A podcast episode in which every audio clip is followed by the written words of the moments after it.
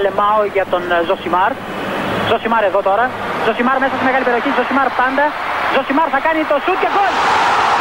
Φοβερό το γκολ του Ζοσιμάρ και πάλι. Ο Περέιρα Ζοσιμάρ, 24 χρόνων παίκτης της Μποταφόγκο.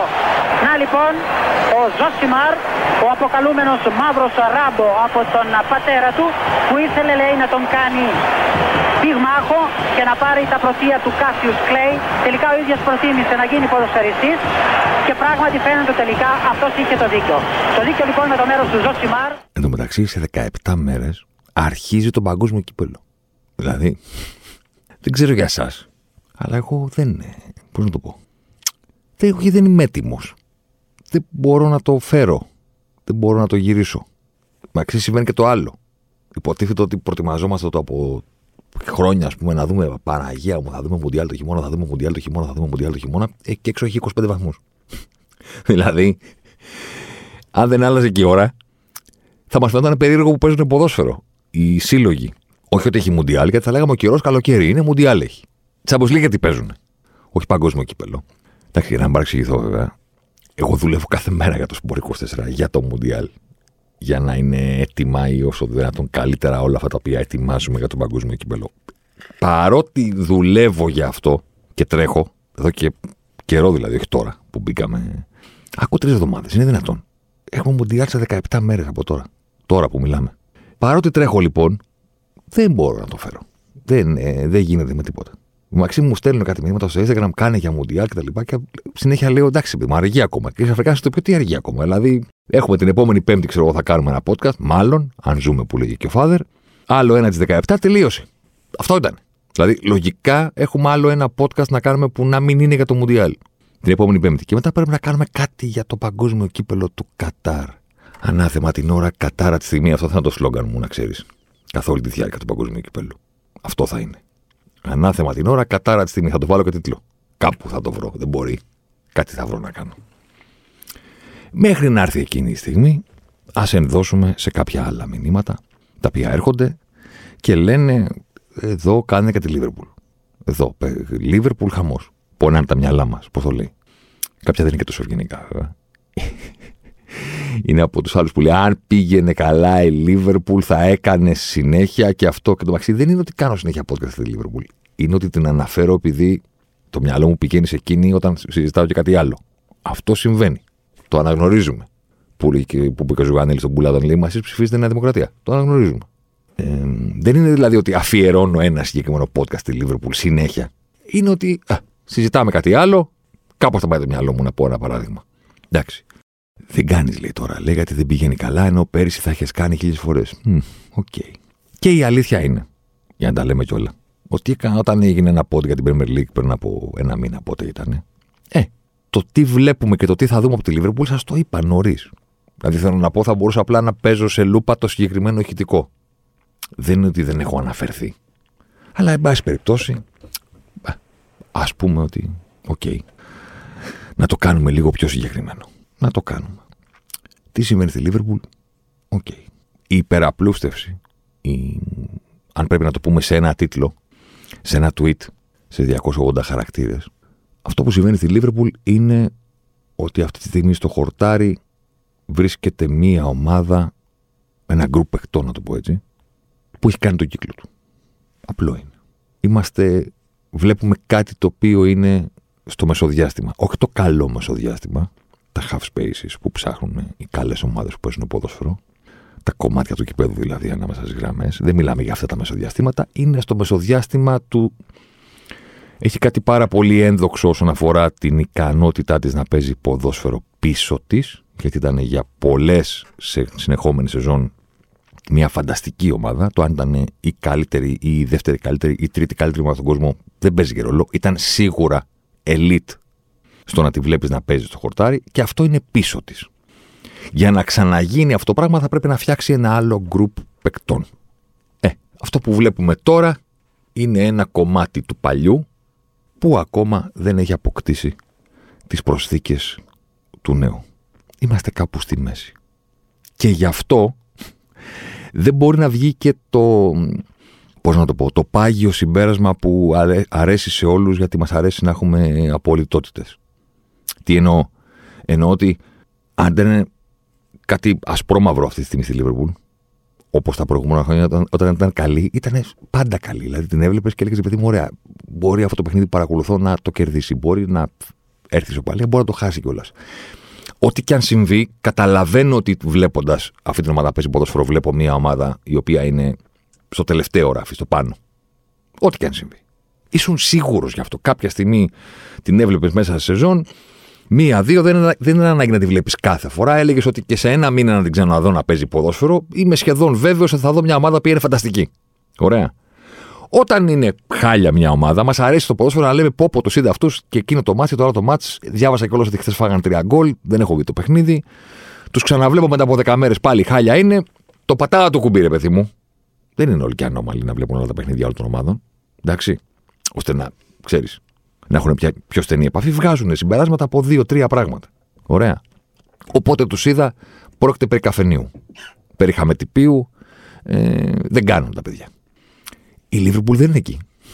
Η Λίβερπουλ είναι ότι άμα αν χάλια ξεκίνησε προβλήματα, πες μας τι συμβαίνει, καλά αποτέλεσματα στο Champions Να η Λίβερπουλ επιστρέφει και να η νίκη με τη City που κάτι σημαίνει και ορίστε ήταν ένα κακό ξεκίνημα και θα επανέλθει Ματσούκι από την Νότιχαμ, ματσούκι και από τη Λίτζ. Κατά τη γνώμη μου, αυτό το, το μία μαύρο, μία άσπρο, που δεν καταλήγεις, ας πούμε, με σιγουριά ότι να κοίταξε να δεις να πεις καφενείο. Ή όχι, παιδιά, δεν είναι καφενείο, κάτι προβλήματα είχε, τα άφτιαξε και είναι πάλι πάρα πολύ καλή ομάδα. Δεν καταλήγεις τίποτα από τα δύο. Ακριβώς γιατί, κατά τη γνώμη μου, ισχύει αυτό που σας περιέγραψα. Εξακολουθεί να υπάρχει ένα μεγάλο κομμάτι των παικτών και των αρετών που έκαναν τη Λίβερπουλ πάρα πολύ καλή ομάδα. Έχει προσθεθεί σε αυτό το πράγμα και ένας όγκος προβλημάτων. Το ένα δεν υπερισχύει του άλλου. Δηλαδή, δεν είναι αυτή τη στιγμή. Είναι ρούχα μαζί που πλήθηκαν και έχουν γίνει ρότρε, παιδί μου. Πώς να το πω; Δεν είναι ότι υπερισχύει το ένα. Οπότε είμαστε καταδικασμένοι σε αυτό το πάνω κάτω, λίγο roller coaster, λίγο μία πάγο, μία φλόγα που λέγει κάπου ένας φίλος μας, όταν μας περιέγραφε το αγαπημένο του τρόπο για να προσελκύσει μια γυναίκα. Ε, το ξέρω, το είχε κανένα που να λέγεται τέτοια όταν ήσουν μικρός, που λέγε μία πάγο, μία φλόγα. Ναι. Οπότε είχαμε κάνει την έκφραση, το είχε πει ο κοσμό αυτό και λέγε ε, παγοφλόγα. Το είχε ενώσει μαζί. Πώς λέμε πάνω θρίαμβος.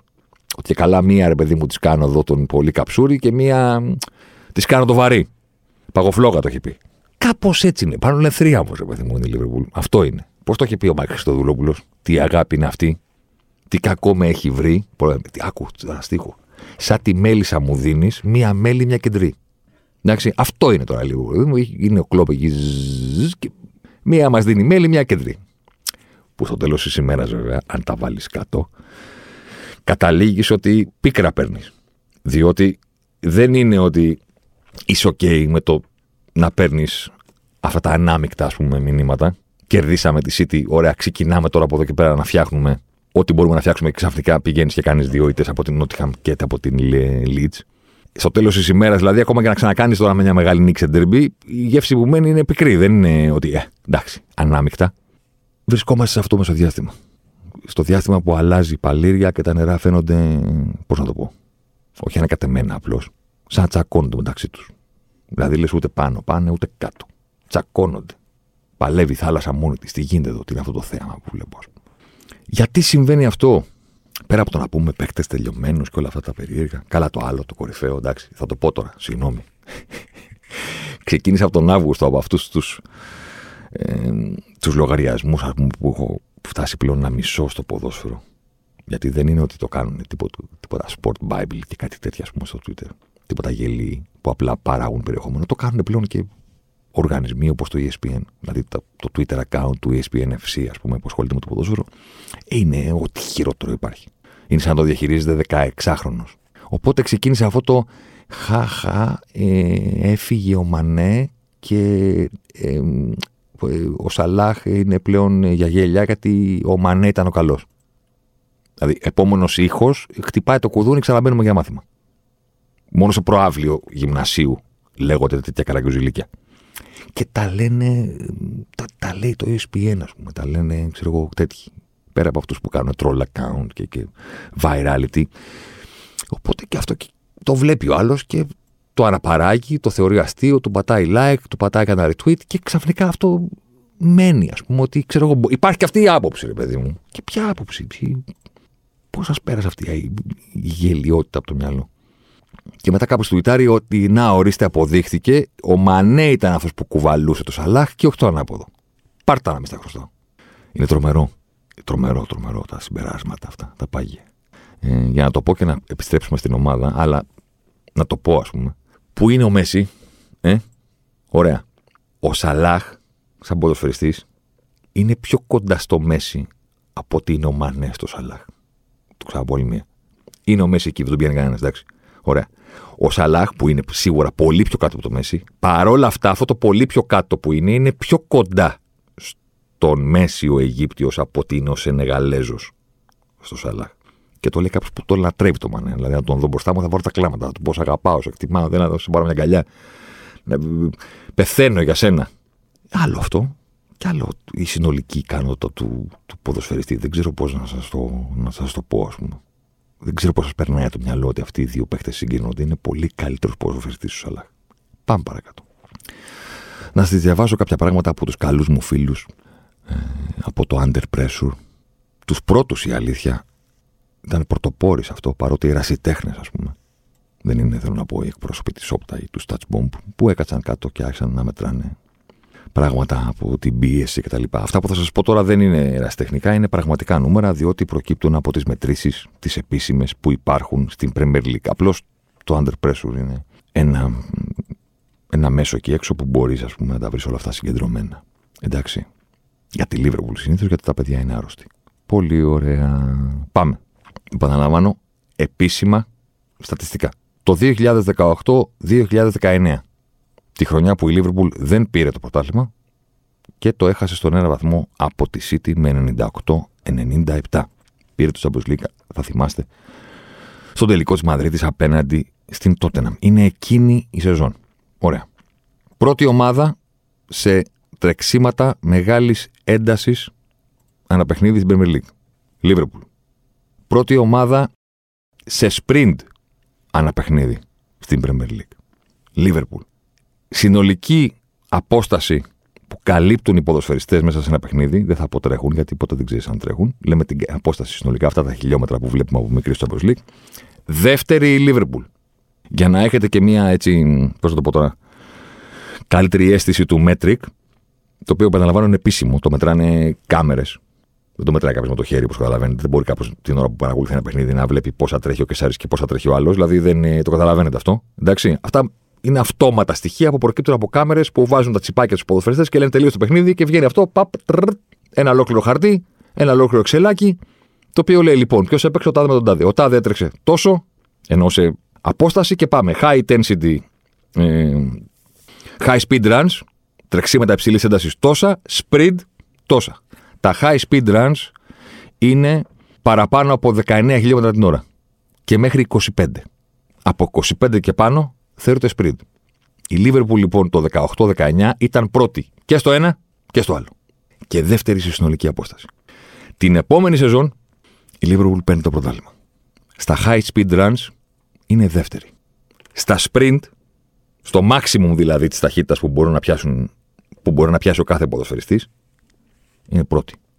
Οπότε έχουμε μια ομάδα η οποία στο maximum τρέξιμο είναι πρώτη δύο σεζόν και στην ενδιάμεση κατάσταση του έντονου τρεξίματο είναι πρώτη και μετά είναι δεύτερη. 2020-2021.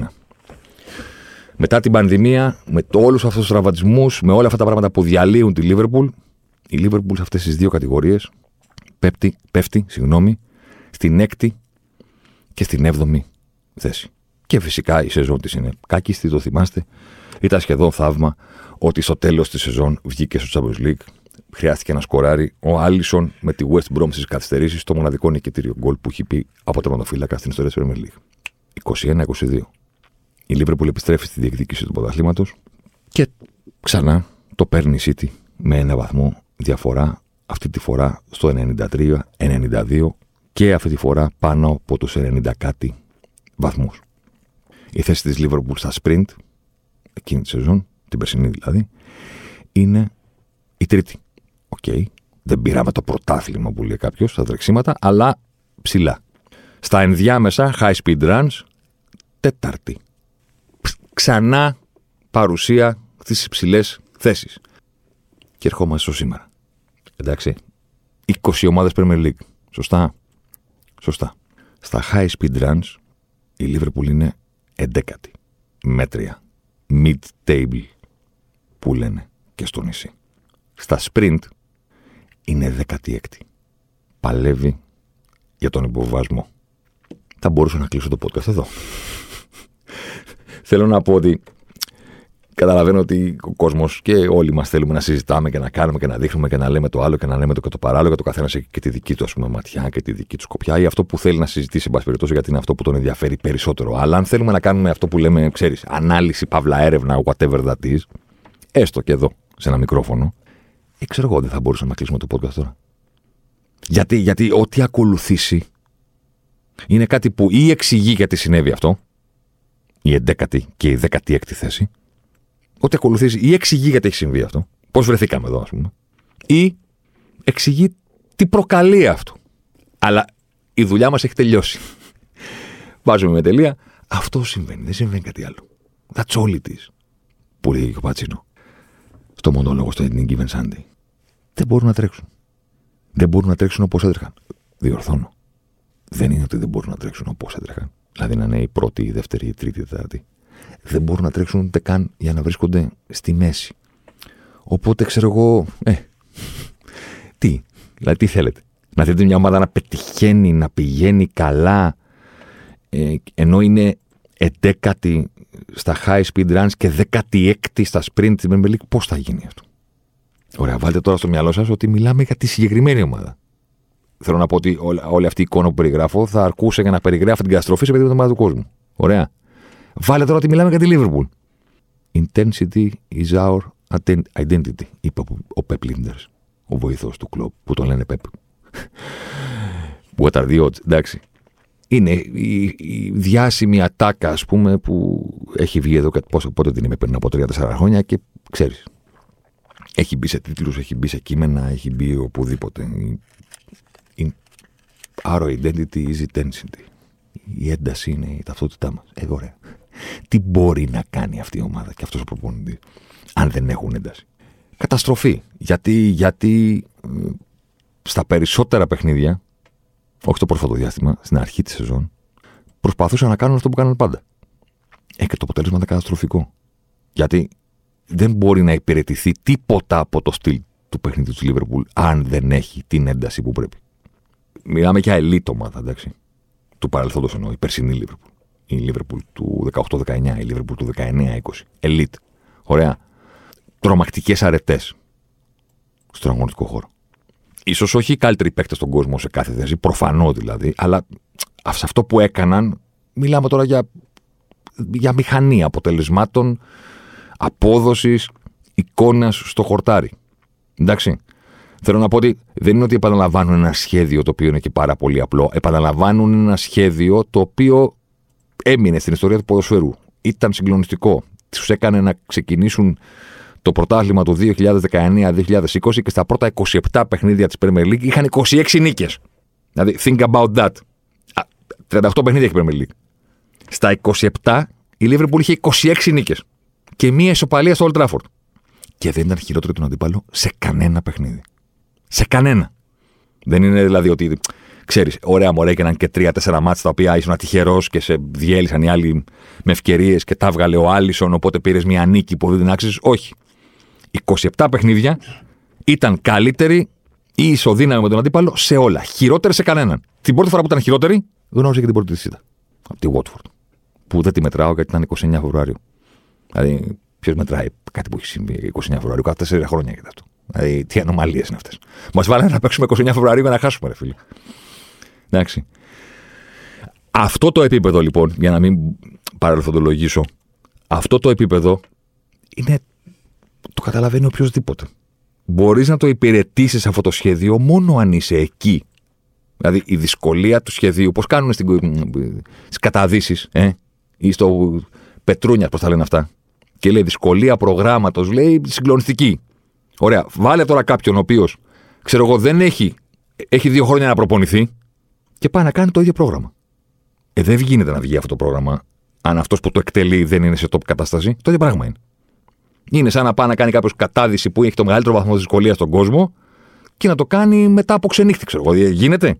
Αν είναι top η άσκηση, πρέπει να είναι top η κατάσταση των ποδοσφαιριστών που την υπηρετούν. Γιατί για την κατάσταση μιλάμε, δεν μιλάμε για την αξία σου. Το τι μπορείς να κάνεις όσον αφορά τη, τη φυσική σου δυνάμεις. Για αυτές συζητάμε. Δεν μιλάμε για το αν ξαφνικά έχασες τον τρόπο να κάνεις κοντρόλ. Εντάξει. Ε, όλο αυτό το πράγμα που βλέπετε και λες, τι γίνεται εδώ, του, του, του, τους πετσοκόβουν, είναι πολύ εύκολο να κάνουν φάσεις και μετά υπάρχουν αναλύσεις και λένε ε, το σύστημα. Λέει, ποιο σύστημα, ρε; Δεν, δεν είναι το πρόβλημα αυτό. Το πρόβλημα είναι ότι προσπαθούν να κάνουν κάτι το οποίο ήταν συγκλονιστικά δύσκολο αλλά και συγκλονιστικά αποτελεσματικό χωρίς να μπορούν να το κάνουν πλέον. Αυτό είναι. Και λέει, μα τόσα κενά, τι γίνεται εδώ, τι.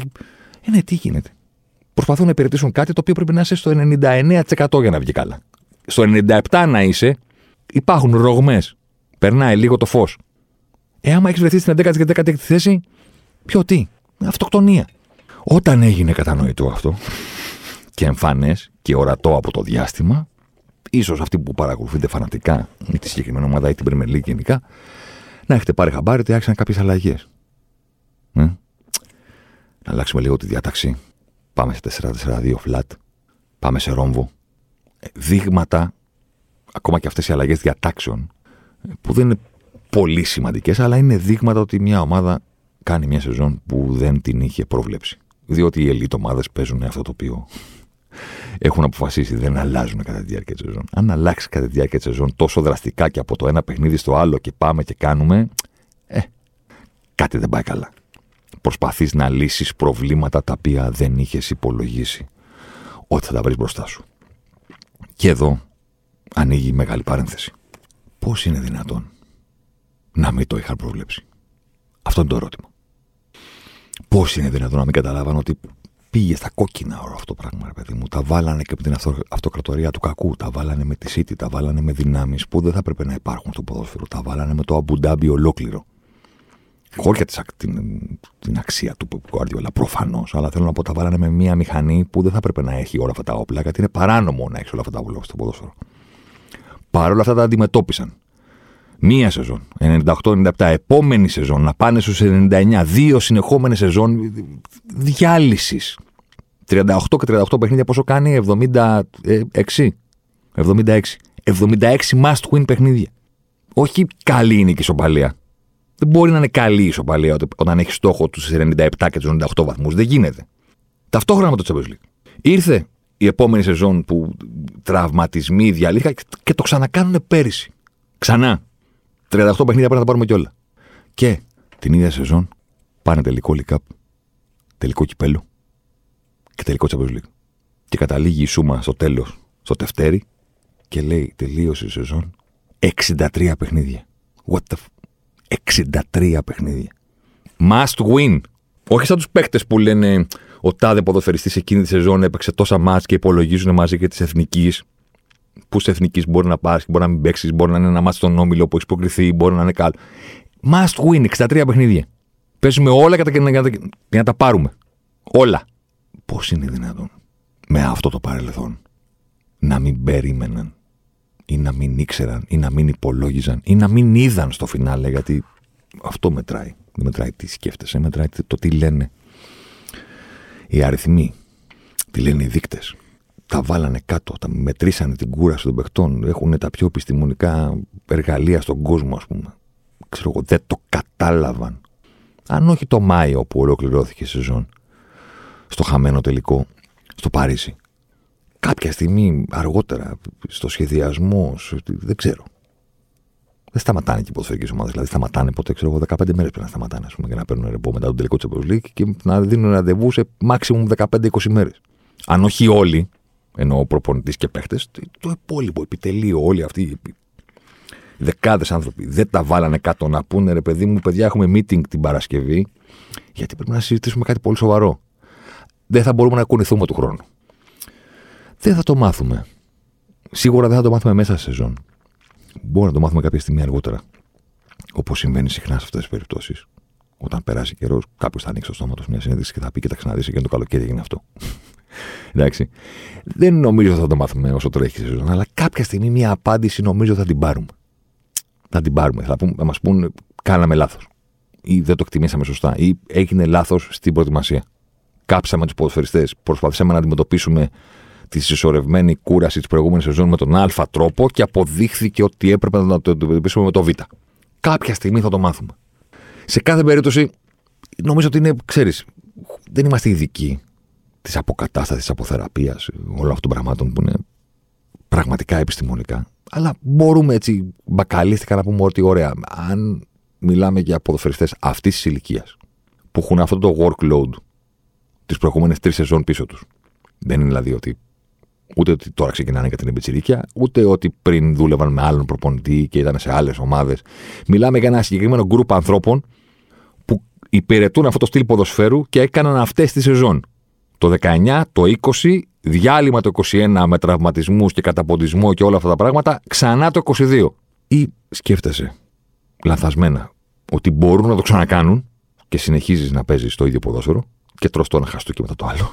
Ή καταλαβαίνεις, κατά τη γνώμη μου, πρέπει να το καταλάβεις πριν την ξεκινήσει η σεζόν, αλλά μάλλον το καταλάβανε κατά τη διάρκεια, ότι αυτό το πράγμα δεν βγαίνει. Και τότε είναι που πρέπει να πεις ωραία. Επειδή, όπως έλεγε και ο Φάδερ, το ποδόσφαιρο είναι πολύ σκληρό. Του άρεσε να λέει ότι άμα ανεβεί μια παράσταση, ρε παιδί μου, στο θέατρο, έκανε και τη φωνή, ε, και δεν πάει καλά και δεν πηγαίνει κανένας να τη βλέπει, κατεβαίνει. Αποτύχαμε, ρε παιδί μου. Ανοίξαμε ένα σχήμα στα μπουζούκια, δεν πάτησε άνθρωπος. Μπάλα με τον Κέσσαρη πρώτο όνομα, δεν τον ήξερε κανένας. Δεν ήρθε. Κατεβαίνει, κλείνει. Στην μπάλα πρέπει να τελειώσει τη σεζόν. Δεν γίνεται. Να πεις λάθος, έχει αγώνα. Ξανά σε τρεις μέρες. Ξανά σε τρεις μέρες. Υπάρχει κόσμος. Έρχεται. Σε βρίζει, σε κράζει, σε δείχνει. Υπάρχει βαθμολογία. Κατεβαίνεις, υπάρχουν στόχοι, υπάρχουν λεφτά που χάνονται. Δεν είναι κάναμε λάθη. Αμάν χάθηκε η σεζόν πρέπει να συνεχίσει να παίζεις. Πριν από 1,5 μήνα, δύο, οπότε ήταν είχα βγει ε, στο podcast στην, στην Αγγλία που μιλάμε για, τη, για τους κόκκινους. Και επειδή δεν είναι ότι έχει αλλάξει, έχουν αλλάξει πολλά από τότε. Δηλαδή θέλω να πω, δεν είναι ότι το παίζω προφήτης και το είχα πει πριν συμβεί. Καμία σχέση. Το, αυτά που συζητάμε τώρα ίσχυαν και πριν από 1,5 μήνα από ό,τι ήταν αυτό. Δύο μήνες, δεν θυμάμαι. Ε, και συζητάμε και ε, τα λέμε και κάποια στιγμή φτάνω, ας πούμε, στο συμπέρασμα ότι εντάξει, OK, okay, ε, ξέρετε, πιστεύω ότι πρέπει αυτοί, αυτό το γκρουπ ανθρώπων να βρουν έναν τρόπο να κερδίσουν. Δηλαδή, από τη στιγμή που ωραία, συζητάμε τόση ώρα και καταλήξαμε ότι δεν μπορούν να συνεχίσουν να κερδίζουν με αυτό που έκαναν, γιατί δεν έχουν τις δυνάμεις, γιατί αυτό, γιατί εκείνο, ναι, μπλα μπλα μπλα μπλα, μπλα ωραία, τι θα κάνουμε τώρα; Bottom line, τι συμβαίνει; Ε, ωραία, τι, θα, θα αποδεχθούν ότι δεν μπορούν να κερδίσουν ξανά με αυτό το στυλ παιχνιδιού, οπότε θα χάνουν κάθε μάτζ. Δεν νομίζω. Μιλάμε για ποδόσφαιρο. Πρέπει να νικήσεις. Οπότε, ξέρω εγώ, η απλοϊκή λύση που σκέφτομαι, που προφανώς μετά έχει άπειρα παρακλάδια από πίσω της, είναι ωραία. Βρείτε ένα άλλο τρόπο να κερδίσετε. Σταματήστε να είστε μια ομάδα που επαφείτε τόσο πολύ στην ένταση. Βρείτε έναν τρόπο να κερδίσετε περπατώντας. I don't care.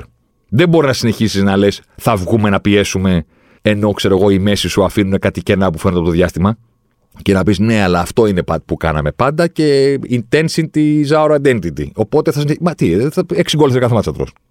Τι είναι το νόημα. Βρες έναν τρόπο. Έχεις καλούς ποδοσφαιριστές. Εξακολουθούν να είναι καλοί ποδοσφαιριστές. Και δεν είναι όλοι ανίκανοι να τρέξουν. Οι ποδοσφαιριστές της επίθεσης, να το πω έτσι, μπακαλήθηκα τελείως, είναι όλοι σε καλή κατάσταση φέτος. Καλά, το γεγονός ότι στην αρχή ξεκίνησαν και λέγανε ότι ο Σαλάχ δεν είναι καλά, μιλάμε τώρα για. Εντάξει. Ο Σαλάχ μια χαρά είναι. Σκοράρει λίγο το ρόλο αυτό, είναι τακτική αλλαγή που πάρθηκε το καλοκαίρι για να ενσωματωθεί ο Νούνιε. Να φτιάχνει περισσότερα γκολ η Λίβερπουλ για αυτόν που παίζει στην κορυφή της επίθεσης και όχι για το Σαλάχ. Είναι τυχαίο δηλαδή ότι ο Φιρμίνο μπήκε τόσο καυτός σε σεζόν με τόσα γκολ. Ξαναανακάλυψε το σκοράρισμα ο Μπόμπι στα 31-32.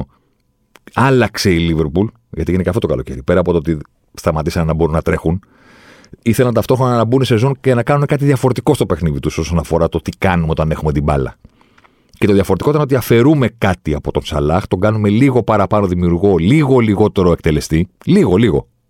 Κάνουμε ένα tweaking, ρε παιδί μου. Βγάζουμε λίγο μπάσο, βάζουμε λίγο τρέμπλ. Πώς το λένε; Τη είπε και. Ε, Καταλαβαίνεις τι λέω που σε έχω λείψει εδώ πέρα και κάθεσαι. Λίγο. Λίγο λιγότερο μπάσο, λίγο λιγότερο τρέμπλ. Αυτό Δεν είναι ότι τον κάνουμε να μην ξανασκοράρει ποτέ. Το αλλάζουμε λιγάκι. Για να μπει ο Νούνιες. Και μέχρι να μπει ο Νούνιες, το εκμεταλλεύεται το Φιρμίνο αυτό. Και βάζει τα γκολ. Γιατί είναι θέμα συστήματος. Είναι θέμα το τι κάνουμε στην επίθεση. Έχονται πιο πολλά γκολ στα πόδια αυτού που παίζει στο κέντρο της επίθεσης. Να το πω έτσι. Ταυτόχρονα με αυτή την αλλαγή, ξαφνικά έχονται άσχημα αποτελέσματα και δεν καταλαβαίνει κανένας ότι οι παιδιά αυτοί που είναι μπροστά, μια χαρά είναι. Ο Σαλάχ πετάει. Εξακολουθεί να είναι ένας συγκλονιστικός ποδοσφαιριστής. Τα τρεξίματά του. Φοβερός. Ο Ντίας πριν τραυματιστεί. Διάβολος. Ο Φιρμινό. Φοβερή φόρμα. Ο Νούνιες. Καλά, εντάξει. Ο Νούνιες, αν δεν υπήρχε ο Χάλαντ, θα είχε καταλάβει πολύ περισσότεροι το πόσο καλά έχει ενσωματωθεί και πόσο καλά παίζει σε νέο πρωτάθλημα, νέα ομάδα και σε μια χώρα που ξέρει να λέει hello, goodbye, goodbye, hello. Και συνεννοείται με γκριμάτσες. Αυτή μπροστά μια χαρά είναι. Βέβαια, προφανώς όταν είσαι. Όταν κάνεις λάθη, θα, θα σε χτυπήσει μετά και τυχεία. Τραυματίστηκε και ο Ντίας, τραυματίστηκε και ο, και ο Ζώτα. Δηλαδή το κομμάτι της Λίβερπουλ που πηγαίνει καλά, χτυπήθηκε και από τραυματισμούς. Να χτυπήσουν και οι δύο που παίζουν αριστερά. Το πρόβλημα είναι στο κέντρο. Εντάξει στο κέντρο εκεί που η Λίβερπουλ δεν ενισχύθηκε και εκεί που τα πόδια κουράστηκαν πολύ περισσότερο από οποιαδήποτε άλλα. Όλες αυτές τις προηγούμενες σεζόν. Ο Φαμπίνιο είναι φέτος σκιά του αυτού του είναι σαν τον RoboCop. Ο Φαμπίνιο μεταξύ είχε ένα σώμα, ακόμα και τις προηγούμενες σεζόν, όταν ήταν στο το peak της ε, καριέρας του και της φόρμας του, όταν για κάποιο λόγο έχανε 2, 3, 4, 5 παιχνίδια, όχι κάτι, κάποια μεγάλη απουσία, αλλά παιδί μου χτύπησε λίγο, ξέρω εγώ, τρεις εβδομάδες έξω. Όταν επέστρεφε, ακριβώς λόγω της σωματοδοτομής του, που είναι σαν έτσι, σαν στυλιάρι όρθιο, ας πούμε, με αυτά τα τεράστια πόδια, χταπόδη. Ε, Τρία-τέσσερα μάτς να είχαν. Με το που επέστρεφε, τον έβλεπες και έλεγες: Εντάξει, γύρισε. Μπορεί να παίξει, είναι υγιής, έχει ε, το clear των γιατρών για να παίξει. Αλλά δεν υπάρχει περίπτωση στα πρώτα δύο μάτια να ήταν καλό. Έπρεπε, του έπαιρνε πάντα ένα-δύο, μπορεί και τρία παιχνίδια για να ξαναγυρίσει αυτό που ήταν. Τώρα το βλέπεις και είναι σαν να κολυμπάει μέσα σε μέλι. Και όχι νερό, γίνονται όλα αργά. Ο Χέντερσον, αυτός που έτρεχε και έτρεχε και έτρεχε περισσότερο από όλους, η μπαταρία που δεν κουραζόταν ποτέ, ε, τώρα κοιτάει. Κοιτάει αριστερά, κοιτάει δεξιά. Θέλει. Γιατί όλοι λένε είναι αδιάφοροι. Οπότε με τρελαίνει αυτή η κουβέντα. Για ποδοσφαιριστέ λέγεται παγκοσμίως. Θέλει. Δεν μπορεί. Και για να τα λέμε κιόλα, κανένα σπουδαίο τακτικό μυαλό ο Χέντερσον δεν ήταν ποτέ. Στο πού θα κάτσω και πώς θα την κερδίσω τη φάση. Υπολόγιζε πάντα στο ότι έχει τα πόδια και την έκρηξη σε λίγα μέτρα και τη δυνατότητα να πάει σε μονομαχία και να καλύψει και να κερδίσει τη φάση. Δεν ήταν κανένα μυαλό που ήταν πάντα εκεί που πρέπει. Έτρεχε για να είναι πάντα εκεί που πρέπει ή εκεί που χρειάζεται. Όταν το, σου αφαιρείται αυτό, κοιτάς. Αυτή είναι η κατάσταση. Και γι' αυτό εκτίθεται πολύ περισσότερο η αμυντική. Όχι ότι ο Βέρτζιλ, ο Φαν Ντάικ ή ο Αλεξάντερ δεν είναι στα καλύτερά τους. Αλλά δεν είναι αυτή το πρόβλημα ακριβώς. Είναι ότι στο κέντρο στήνουν πικνίκ και όλη αυτή η high line, η περίφημη high line της Liverpool στην άμυνα που είναι ψηλά και βγάζει τον αντίπαλο περισσότερες φορές offside από οποιαδήποτε άλλη ομάδα στην Ευρώπη γιατί το κάνουν τέλεια και γιατί βασίζονται και στην πίεση των παικτών μπροστά, ε, όλη αυτή η εξίσωση έχει διαλυθεί. Πίεση δεν υπάρχει, χώροι δεν υπάρχουν και βρίσκεται μια τετράδα άμυνας που να μην ξέρει πίσω να πάει μπροστά.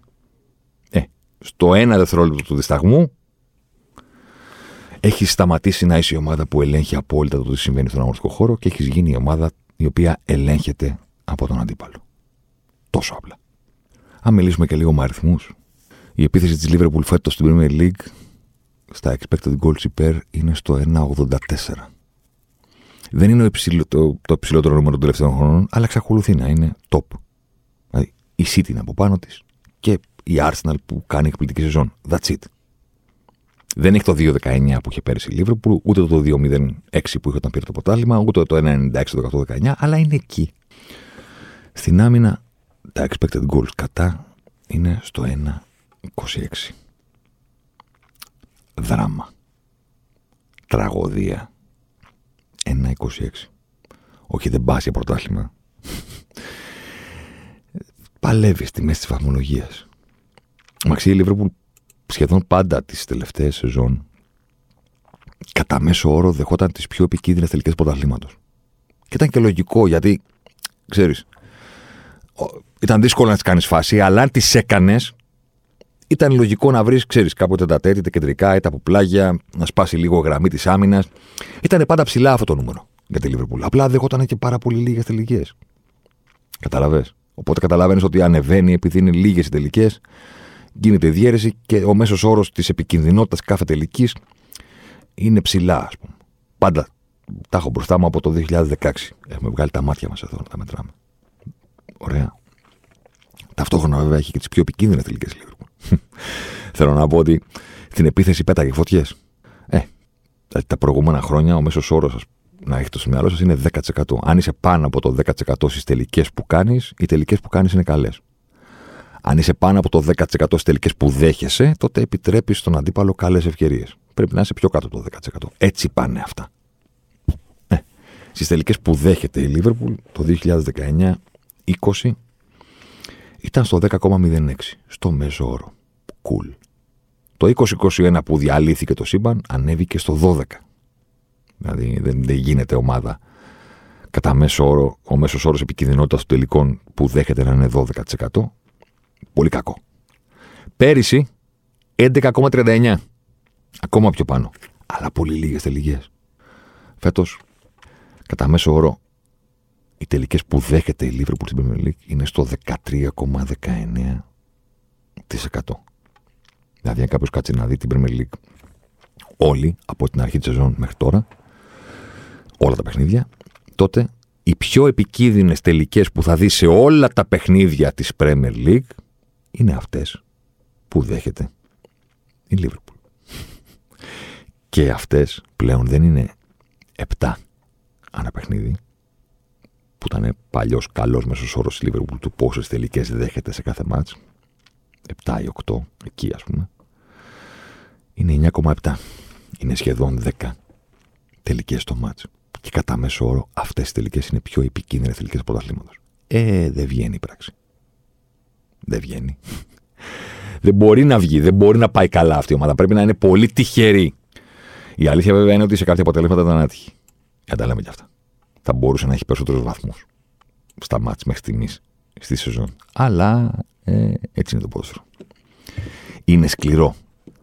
Όταν είσαι χειρότερος από αυτό που θα έπρεπε να είσαι και το μάτι είναι ισοδύναμο, το δίνεις στον αντίπαλο. Και οι δύο ήττες που έχει κάνει τώρα η Λίβερπουλ, ας πούμε, ε, με Νότιχαμ και με Λίτ, ε, είναι μάτς που θα μπορούσε να τα κερδίσει. Και είναι μάτς που σίγουρα θα ήταν OK να γίνουν πάλι. Ε, έγιναν ήττε. Γίνεται σκληρό το ρημάδι. Πολύ σκληρό. Δεν είναι μόνο αυτά τα παιχνίδια που θα μπορούσε να έχει περισσότερους βαθμούς και στον Κούτσον θα, θα έπρεπε να έχει κερδίσει και, και, και. Αλλά το θέμα μας δεν είναι η ατυχία ότι θα πρέπει να είναι πιο ψηλά. Θα έπρεπε να είναι πιο ψηλά. Το θέμα είναι το χορτάρι. Το θέμα είναι ότι είναι λίγο, πώς να το πω, τέλος εποχής, ενώ το 2021 δεν ήταν ακριβώς έτσι. Ήταν απλά μια παρένθεση μετά τις δύο συγκλονιστικές σεζόν του, που έφεραν στη Λίβερπουλ το Champions League και μετά το πρωτάθλημα. Τώρα καταλαβαίνεις ότι μια ομάδα δεν πηγαίνει καλά όταν οι παδίτες λένε πρέπει να πάρουμε μεταγραφή εκεί, πρέπει να πάρουμε μεταγραφή εκεί, πρέπει να πάρουμε μεταγραφή εκεί. Όταν καταφεύγουν στις ελληνικές λύσεις του, βλέπω ένα παιχνίδι για να βγω μετά στο ραδιόφωνο και να πω πού πρέπει να πάρουμε παίχτη. αυτό το πράγμα που εμείς το κάνουμε από διαστροφή, γιατί αυτό νομίζουμε ότι είναι ο αθλητισμός στην Ελλάδα, ε, όταν το κάνουν και κάποιοι στο εξωτερικό, σημαίνει ότι τα πάντα δεν πηγαίνουν καλά. Όταν η United ήταν κακή, ρε παιδί μου, συζητάγανε όλοι ποιο παίχτη πρέπει να πάρουν για να παίξει καλά από κουμπά. Δηλαδή, βλέπεις ένα παιχνίδι και καταλήγεις ότι λείπει αυτό, λείπει εκείνο και πρέπει ο τάδε να μην ξαναπέξει ποτέ γιατί είναι λίγος ή γιατί κουράστηκε ή γιατί είναι εξοφλημένος ή γιατί δεν ξέρω και εγώ τι. Ε, όταν ξεκινάνε αυτά, καταλαβαίνεις ότι η εικόνα στο χορτάρι είναι προβληματική. Έχω μια τελευταία σκέψη και θα ήθελα να την καταθέσω. Προφανώς υπάρχουν ευθύνες και στο πώς αντιμετωπίστηκε το πράγμα το καλοκαίρι, αλλά δεν είναι ότι αν το καταλάβαιναν στη Λίβερπουλ ότι κάηκαν, να το πω έτσι, χοντρά, κάποιοι ποδοσφαιριστές θα πήγαιναν το καλοκαίρι και θα παίρναν πέντε καινούριους. Δεν θα συνέβαινε αυτό. Δηλαδή, ο λόγος που θα έπρεπε να τον καταλάβει το καλοκαίρι είναι για να δουν τι διαφορετικό θα κάνουν μέσα στη σεζόν, γιατί αποκλείται να μπορούσαν να τους αλλάξουν και τους πέντε. Εκεί διαφωνώ με αυτούς που ακούω ότι ναι, έχουν δίκιο όσοι λένε ότι έγινε ο κύκλος και η Liverpool θα, θα έπρεπε να έχει ανανεωθεί. Σε αυτό συμφωνούμε. Εκεί που διαφωνώ είναι ότι αυτό θα πρέπει να γίνει το καλοκαίρι και ότι είναι OK για μια ομάδα να πει λοιπόν, ωραία, πάμε τώρα να πάρουμε πέντε καινούριους παίκτες δεκάδας. Δεν γίνεται έτσι. Κατά τη γνώμη μου, δεν, δεν γίνεται έτσι αν δεν το κάνεις σωστά. Γίνεται σταδιακά. Αρχίζεις να αντικαθιστάς κομμάτια. Σιγά σιγά. Δεν πας ένα καλοκαίρι και λες να φύγουν αυτοί οι έξι να πάρουμε έξι καινούριους. Ή αυτοί οι τέσσερις να πάρουμε τέσσερις καινούριους. Έτσι νομίζω εγώ. Εν πάση περιπτώσει. Οπότε δεν είναι ότι το καλοκαίρι θα πρέπει να καταλάβουν ότι δεν θα μπορούν να τρέξουν φέτος για να πάρουν καινούριους. Θα πρέπει να το καταλάβουν για να παίξουν λίγο διαφορετικά. Η ανανέωση, για να τη χρησιμοποιήσω αυτή τη λέξη, ίσως θα πρέπει να έχει γίνει νωρίτερα. Όχι το καλοκαίρι δηλαδή. Αυτό το σταδιακό που περιγράφω να έχει ξεκινήσει δύο-τρεις σεζόν πριν. Εδώ όμως θέλω να βάλω ένα αστερίσκο. Και θέλω να πω το εξής. Και με αυτό να κλείσουμε. Αν, αν γυρίσουμε πίσω τον χρόνο και πάμε μετά το πρωτάθλημα και δούμε τον γκρουπ των παικτών και τις ηλικίες των παικτών, νομίζω ότι όλοι μας, αν βρισκόμαστε σε αυτό το τραπέζι που πάρθηκαν οι αποφάσεις, θα λέγαμε ρε εσείς. Ναι, έρχεται η ώρα που αρχίζει, πρέπει να αρχίσουμε να αλλάζουμε. Σιγά σιγά. Τα γρανάζια αυτής της μηχανής που έχουμε φτιάξει. Πρέπει να βρίσκουμε τους επόμενους. Να βρούμε ξανά παίχτες στα 24-25 για να μας δώσουν τα καλύτερα χρόνια της καριέρας τους όπως έκαναν οι ποδοσφαιριστές που έχουμε ήδη εδώ. Αλλά ρε εσείς, έχουν ακόμα μια χρονιά. Την έχουν. Α τους μια χρονιά ακόμα. Γιατί πήραν το Champions League το 19, πήραν το ποτάσμα το 20. Έγινε αυτή η σεζόν με την πανδημία που διαλυθήκαμε. Έχουν μια χρονιά ακόμα, ρε. Το πιστεύω. Την είχαν τη χρονιά. Την κάνανε πέρυσι. Ξαναέγιναν, παρότι υπήρχαν αμφιβολίες, ξαναέγιναν η ομάδα του επίπεδου του 19-20. Το ξανάκαναν. Ξαναέγιναν ελίτ ομάδα στον αγωνιστικό χώρο. Έπαιξαν όλα τα παιχνίδια μέσα σε σεζόν. 63. Αυτό τους διέλυσε κιόλας. Αλλά παρόλα αυτά θέλω να πω ότι την απάντηση ότι μπορούμε άλλη μία χρονιά την έδωσαν. Την τελευταία χρονιά πριν φύγει ο Μανέ που ήταν ας πούμε, η πρώτη μεγάλη έξοδος ενώ είχε προηγηθεί εκείνη του Βάινάλντουμ κτλ, κτλ, κτλ. Το ξανάκαναν. Και έχω την αίσθηση ότι ακόμα και ίδια να ήταν η σεζόν που παρακολουθούμε μέχρι στιγμής από την ομάδα του κλοπ, ίδια ακριβώς απαράλλακτη. Αν η περσινή είχε συνένα, θα τη βλέπαμε τελείως διαφορετικά. Αν η περσινή σεζόν της Λίβερπουλ είχε συνοδευτεί πέρα από το κύπελο και το με ή το πρωτάθλημα ή το Champions League, ακριβώς ίδια να ήταν σεζόν τώρα, θα ήταν η ματιά όλων, όχι μόνο των οπαδών της Λίβερπουλ, αλλά και των ουδέτερων και των εχθρών και των εχθρών, ότι ναι, ρε παιδί μου, εντάξει, ξέρεις τι, ξαναπροσπάθησαν, το ξαναπήραν και στο το βάλτε ή το πρωτάθλημα ή το Champions League. Ε, και εντάξει, OK, okay, ε, ξέρω εγώ, σκάσανε, πεθάνανε. Ε, ήρθε, θα κάνουν μια κενή σεζόν τώρα και θα δούμε τώρα πώς θα χτίσουν το μέλλον. Τι θα κάνουν, ποιο θα πάρουν, τον Μπέλιγχαμ και όλες αυτές τις ιστορίες. Και στους φίλους του Λίβερπουλ αλλά και στους υπόλοιπους είναι λίγο πιο σκληρή και λίγο πιο πικρή η κριτική για αυτό που συμβαίνει τώρα από ό,τι θα ήταν αν είχαν πάρει ένας από τους δύο στόχους που άγγιξαν πέρυσι. Αλλά η Σίδο το πήρε ξανά στον ένα βαθμό και η Ρεάλ κέρδισε ένα ακόμα τελικό και ο Κορτουά έκανε το Σούπερμαν. Τι να κάνουμε; Όμως η Λίβερπουλ ήταν εκεί. Κατάλαβες. Δηλαδή θέλω να πω ότι η επιλογή που αυτή τη στιγμή κοστίζει στη Λίβερπουλ στο να μην έχει ανανεωθεί τις προηγούμενες σεζόν με έναν τρόπο βγήκε πέρυσι. Πήραν την απόφαση να τους αφήσουν για μια χρονιά ακόμα. Ε, το χορτάρι είπε καλά κάνατε. Ξαναγίνατε λίγη ομάδα. Ξαντρία παιχνίδια. Όλη τελική. Μάχη μέχρι το τέλος. Αν πέρανε και το πρωτάθλημα, θα τους βλέπουμε διαφορετικά. Θα λέγαμε ορίστε, να. Εντάξει, τώρα τελειώσανε. Πάμε παρακάτω θα κάνουν κενό. Δεν το πήραν είτε αυτό είτε το Champions League. Και τώρα φαίνεται σαν να έκαναν λάθος πολύ μεγαλύτερο από αυτό που έκαναν στην πραγματικότητα. Πήραν μια επιλογή για μία σεζόν ακόμα. Στο φινάλε, αν είχαν κάνει ανανέωση νωρίτερα, θα είχαν. Γιατί κάποιο θα πει ναι, ρε φίλε, αλλά πήραν αυτή την επιλογή, κερδίσαν την, προηγου... την περσινή σεζόν, αλλά έχασαν τη φετινή. Ναι, αν είχαν κάνει ανανέωση νωρίτερα, ποιος σου λέει ότι δεν θα είχαν και την προηγούμενη σεζόν; Πού το ξέρεις; Ότι μέχρι να ενσωματωθούν οι καινούργοι, μέχρι να τους βρουν το ένα γρανάζι, το άλλο γρανάζι, να πάρουν τον τάδε παίχτη, ποιος σου λέει ότι θα πετούσαν και την προηγούμενη σεζόν. Οπότε θα είχαν τρεις συνεχόμενες σεζόν μετά τη σεζόν του πρωταθλήματος το 20, θα είχαν και το 21 και το 22 και τη φετινή, ε, στα μέτρια. Στα... Άντε να δούμε πότε θα ξαναγίνετε καλή, παιδιά. Πού το ξέρεις. Πήραν την επιλογή για μία χρόνια ακόμα. Τους βγήκε. Δυστυχώς για εκείνους δεν τους βγήκε με έναν από τους δύο μεγάλους τίτλους Καλά, θα, θα μπορούσαν να έχουν πάρει και τους δύο και να έχουν πάρει πέντε. Στις λεπτομέρειες το έχασαν όλο αυτό το συγκλονιστικό επίτευγμα. Αν το είχαν πετύχει, τώρα θα λέγαμε ε, εντάξει, ρε, εσείς, τι θέλετε, να συνεχίσουν να παίζουν; Θα καταλαβαίναμε περισσότερο αυτό που συμβαίνει. Γιατί έτσι λειτουργεί το μυαλό μας. Αν τους είχαμε δει να παίρνουν και το πρωτάθλημα και το Champions League ή έστω ένα από τα δύο, θα λέγαμε εντάξει, μωρέ. Κοίτα τι κάνανε. Πεθάναν οι άνθρωποι για να το πετύχουν. Πώς περιμένεις να τους ξαναδείς τώρα; Να είναι. Περίμενε. Του χρόνου πάλι. Τώρα είναι η σειρά ξανά της City. Μωρέ και το πρωτάθλημα, χάλια και η Arsenal που το δικαιούται με τον Αρτέτα. OK, okay, η Liverpool τον έκανε τον κύκλο, θα το έφτιαξε καινούργια ομάδα. Θα το λέγαμε πιο άνετα. Τώρα δεν το λέμε. Γιατί δεν τελείωσε η σεζόν όπως θα έπρεπε για τη Liverpool πέρσι. Με ένα από τα δύο. Έστω. Και τώρα. Τώρα υπομονή. Τώρα. Είναι δύσκολο να αποδεχθείς Νοέμβριο ότι δεν θα βγεις τη Champions League. Πολύ δύσκολο. Αλλά είναι και δύσκολο να αποδείξεις ότι με αυτή την εικόνα θα καταφέρουν. Το καλό είναι ότι η επίθεση είναι καλά. Το καλό είναι ότι ο Νούνιας είναι καλά και κάποια στιγμή θα γυρίσει και ο Ζώτα και ο Ντίας. Να έρθει και αυτό το ρημάδι το Μουντιάλ, η ευχή και κατάρα του 2002-2023 και κάποια στιγμή κάπου ε, Ιανουάριο, Φεβρουάριο, εκεί, Μάρτιο, θα τα ξαναπούμε. Μάλλον. Αν δεν έχει αλλάξει τίποτα στη Λίβερπουλ, δεν μπορεί να ξαναπούμε κάτι. Τι να ξαναπούμε τα ίδια. Θα είναι εκεί 10η-11η, χάλια και ξέρω εγώ τι. Τα λέμε το καλοκαίρι. σω να μας δώσουν μια αφορμή να τα ξαναπούμε.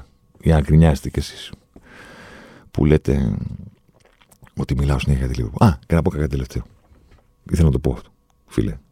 Πρώτον, συνεχίστε να πατάτε like, subscribe στο Spotify, γιατί εγώ τα βλέπω τα νούμερα. Εντάξει. Και είναι συγκλονιστικά και μπορούμε και ακόμα καλύτερα. Δεύτερον, ρε εσείς, είναι προσωπική υπόθεση το podcast. Δεν έχω κανέναν εδώ. Ένα μικρόφωνο έχω και τον έχω λείπει απέναντί μου. Δεν έχω αρχισυντάκτη. Δεν έχω βο... παραγωγή. Δεν έχω καλεσμένο. Δεν έχω κάποιον να μου λέει πότε να το κάνω. Έχουμε, επί, αν μου έλεγαν ότι κοίταξε να δεις, δεν χρειάζεται να μας λες πότε θα έρχεσαι, δεν θα το έκανα κάθε Πέμπτη. Θα το έκανα όποτε ήθελα. Και ίσως να κάνω και περισσότερα μέσα στην εβδομάδα. Και ίσως να κάνω και 10 μέρες να μην κάνω podcast. Θέλω να πω, είναι λίγο αφελές εκ μέρους σας να λέτε έκανε podcast για εκείνο. Είναι δικό μου. είναι πολύ προσωπικό. Αλήθεια, αν ήσασταν εσείς στη θέση μου, θα ερχόσασταν μπροστά στο μικρόφωνο κάθε Πέμπτη και θα συζητάγατε για κάτι, για κάτι που δεν θέλετε. Αυτό θα κάνατε εσείς, όντως τώρα. Θα συζητήσω για αυτό που μου προκύπτει, για αυτό που έχω διαβάσει, για αυτό που θεωρώ ενδιαφέρον, για αυτό που έχω κάτι να πω. Είναι δικό μου, δηλαδή δεν είναι κατηγορία το έκανες podcast για το Μέση μετά το Κοπα Αμέρικα και δεν έκανες το δικό του γύρο. Μα αυτό ήθελα να κάνω. Για μένα εκείνο το Σαββατοκύριακο ο τελικός του Μέση ήταν το σημαντικό. Όχι το Αγγλία-Ιταλία. Τι να κάνουμε τώρα; Είναι δικό μου. Δεν έγινε κάποια σύσκεψη και να μου πούνε Α, κοίταξε να δεις. Λοιπόν, βγες εδώ, πάτα το ρεκ και θα πεις αυτά. Δεν δουλεύει έτσι.